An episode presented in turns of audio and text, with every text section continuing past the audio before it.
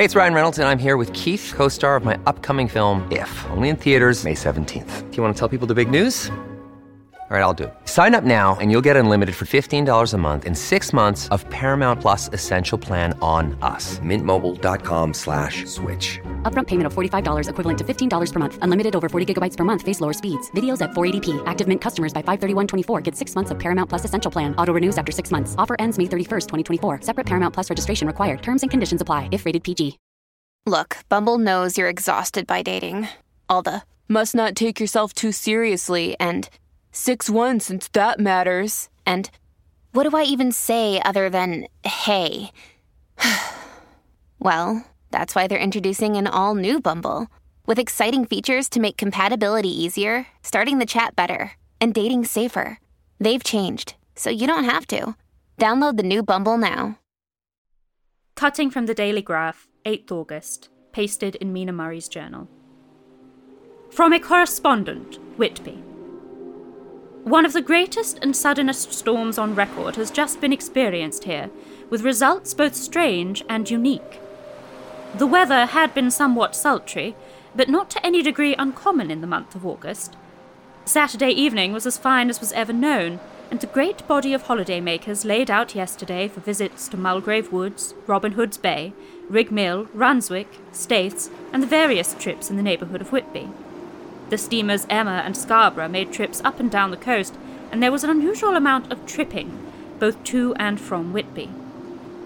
The day was unusually fine till the afternoon, when some of the gossips who frequent the East Cliff churchyard, and from that commanding eminence watch the wide sweep of sea visible to the north and east, called attention to a sudden show of mares' tails high in the sky to the northwest. The wind was then blowing from the southwest in the mild degree, which in barometrical language is ranked number two, light breeze. The Coast Guard on duty at once made report, and one old fisherman, who for more than half a century has kept watch on weather signs from the East Cliff, foretold in an emphatic manner the coming of a sudden storm. The approach of sunset was so very beautiful, so grand in its masses of splendidly coloured clouds, that there was quite an assemblage on the walk along the cliff in the old churchyard to enjoy the beauty. Before the sun dipped below the black mass of Kettle Ness, standing boldly athwart the western sky, its downward peak was marked by myriad clouds of every sunset colour flame, purple, pink, green, violet, and all the tints of gold, with here and there masses, not large, but of seemingly absolute blackness, in all sorts of shapes, as well outlined as colossal silhouettes.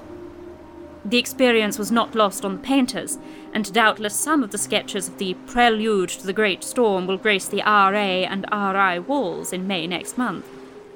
More than one captain made up his mind then and there that his cobble, or his mule, as they termed the different classes of boats, would remain in the harbour till the storm had passed.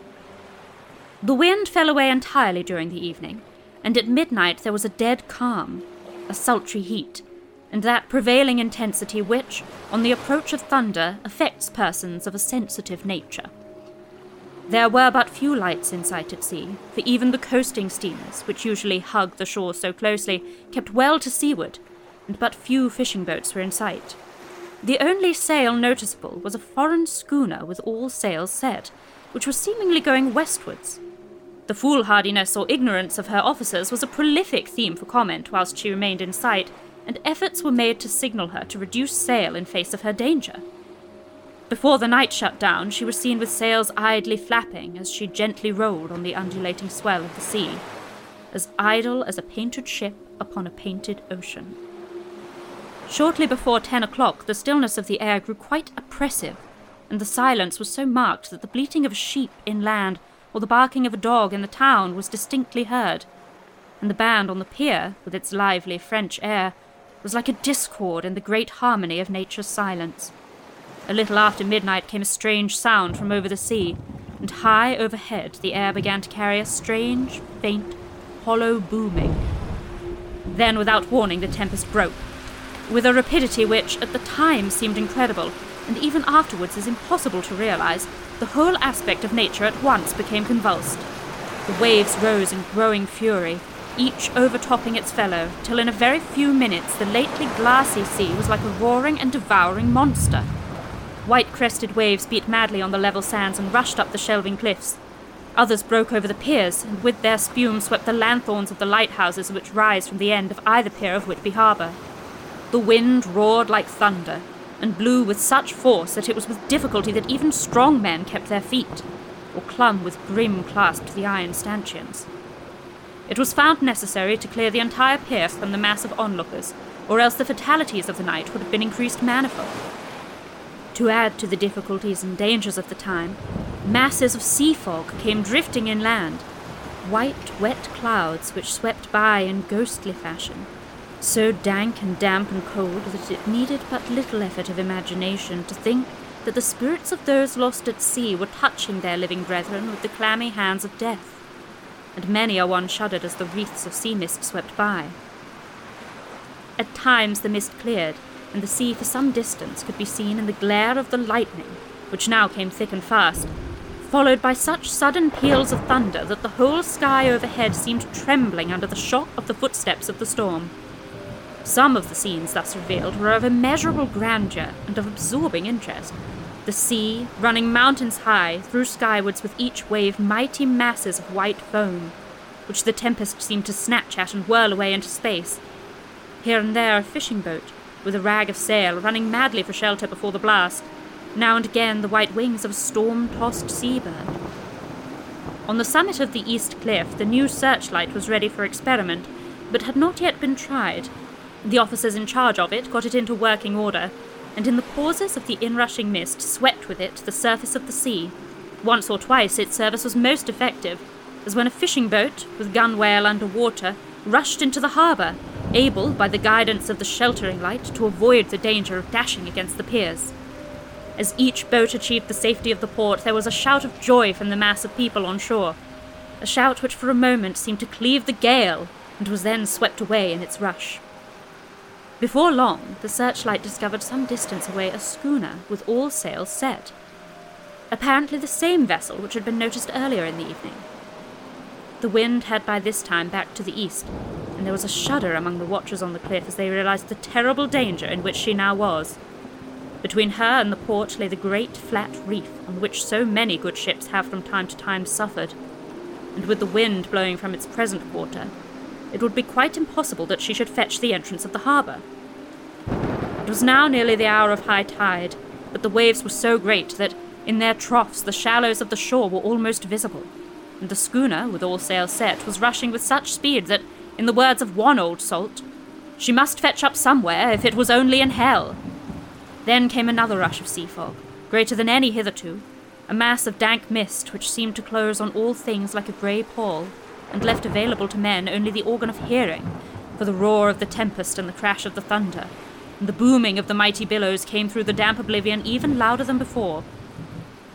The rays of the searchlight were kept fixed on the harbour mouth across the east pier where the shock was expected, and men waited breathless. The wind suddenly shifted to the northeast, and the remnant of the sea fog melted in the blast, and then, mirabile dictu, between the piers, leaping from wave to wave as it rushed at headlong speed, swept the strange schooner before the blast, with all sails set, and gained the safety of the harbour. The searchlight followed her, and a shudder ran through all who saw her, for lashed to the helm was a corpse, with drooping head which swung horribly to and fro at each motion of the ship. No other form could be seen on deck at all. A great awe came on all as they realized that the ship, as if by a miracle, had found the harbour, unsteered save by the hand of a dead man. However, all took place more quickly than it takes to write these words. The schooner paused not, but rushing across the harbour, pitched herself on that accumulation of sand and gravel washed by many tides and many storms into the southeast corner of the pier jutting under the east cliff, known locally as Tate Hill Pier. There was, of course, a considerable concussion as the vessel drove up on the sand heap. Every spar, rope, and stay was strained, and some of the top hamper came crashing down. But strangest of all, the very instant the shore was touched, an immense dog sprang up on deck from below, as if shot up by the concussion, and running forward, jumped from the bow on the sand. Making straight for the steep cliff, where the churchyard hangs over the laneway to the east pier so steeply that some of the flat tombstones, thruff-steans, or through stones as they call them in the Whitby vernacular, actually project over where the sustaining cliff has fallen away, it disappeared into the darkness, which seemed intensified just beyond the focus of the searchlight. It so happened that there was no one at the moment on Tate Hill Pier, as all those whose houses are in close proximity were either in bed or were out on the heights above. Thus, the Coast Guard on duty on the eastern side of the harbour, who at once ran down to the little pier, was the first to climb on board. The men working the searchlight, after scouring the entrance of the harbour without seeing anything, then turned the light on the derelict and kept it there. The Coast Guard ran aft, and when he came beside the wheel, bent over to examine it, and recoiled at once as though under some sudden emotion. This seemed to pique general curiosity, and quite a number of people began to run. It is a good way round from the West Cliff by the drawbridge to Tate Hill Pier, but your correspondent is a fairly good runner, and came well ahead of the crowd. When I arrived, however, I found already assembled on the pier a crowd whom the Coast Guard and police refused to allow to come on board. By the courtesy of the chief boatman, I was, as your correspondent, permitted to climb on deck, and was one of a small group who saw the dead seaman whilst actually lashed to the wheel. It was no wonder that the Coast Guard was surprised, or even awed, for not often can such a sight have been seen. The man was simply fastened by his hands, tied one over the other, to a spoke of the wheel. Between the inner hand and the wood was a crucifix, the set of beads on which it was fastened being around both wrists and wheel, and all kept fast by the binding cords. The poor fellow may have been seated at one time, but the flapping and buffeting of the sails had worked through the rudder of the wheel and dragged him to and fro, so that the cords with which he was tied had cut the flesh to the bone. Accurate note was made of the state of things, and a doctor, Surgeon J. M. Caffyn of 33 East Elliot Place, who came immediately after me, declared, after making examination, that the man must have been dead for quite two days. In his pocket was a bottle, carefully corked, empty save for a little roll of paper, which proved to be the addendum to the log. The Coast Guard said the man must have tied up his own hands, fastening the knots with his teeth. The fact that a Coast Guard was the first on board may save some complications, later on, in the Admiralty Court, if the Coast Guards cannot claim the salvage, which is the right of the first civilian entering on a derelict. Already, however, the legal tongues are wagging, and one young law student is loudly asserting that the rights of the owner are already completely sacrificed, his property being held in contravention of the statutes of Mortmain, since the tiller, as emblemship, if not proof, of delegated possession, is held in a dead hand.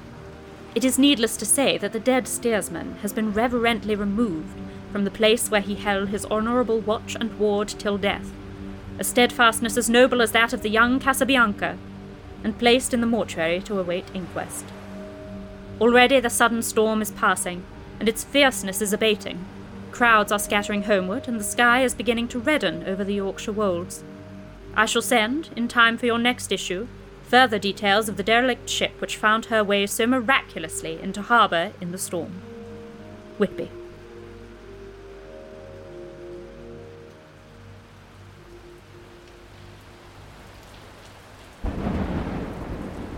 8th of August.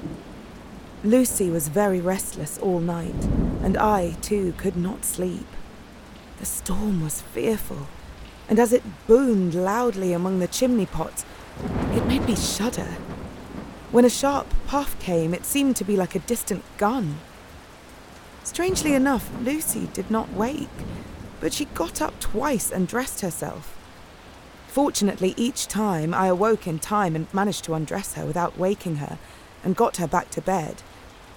It is a very strange thing, this sleepwalking, for as soon as her will is thwarted in any physical way, her intention, if there be any, disappears, and she yields herself almost exactly to the routine of her life. Early in the morning, we both got up and went down to the harbour to see if anything had happened in the night. There were very few people about, and though the sun was bright and the air clear and fresh, the big, grim looking waves, that seemed dark themselves because the foam that topped them was like snow, forced themselves in through the narrow mouth of the harbour, like a bullying man going through a crowd. Somehow I felt glad that Jonathan was not on the sea last night, but on land. But oh, is he on land or sea? Where is he and how? I am getting fearfully anxious about him. If I only knew what to do and could do anything. This episode featured Sasha Sienna as the correspondent and Isabel Adomakoh Young as Mina Murray. Dialogue editing by Stephen Indrisano, sound design by Tal Minear. Produced by Ella Watts and Pacific S. Obadiah, with executive producers Stephen Indrisano, Tal Minear, and Hannah Wright. A Bloody FM production.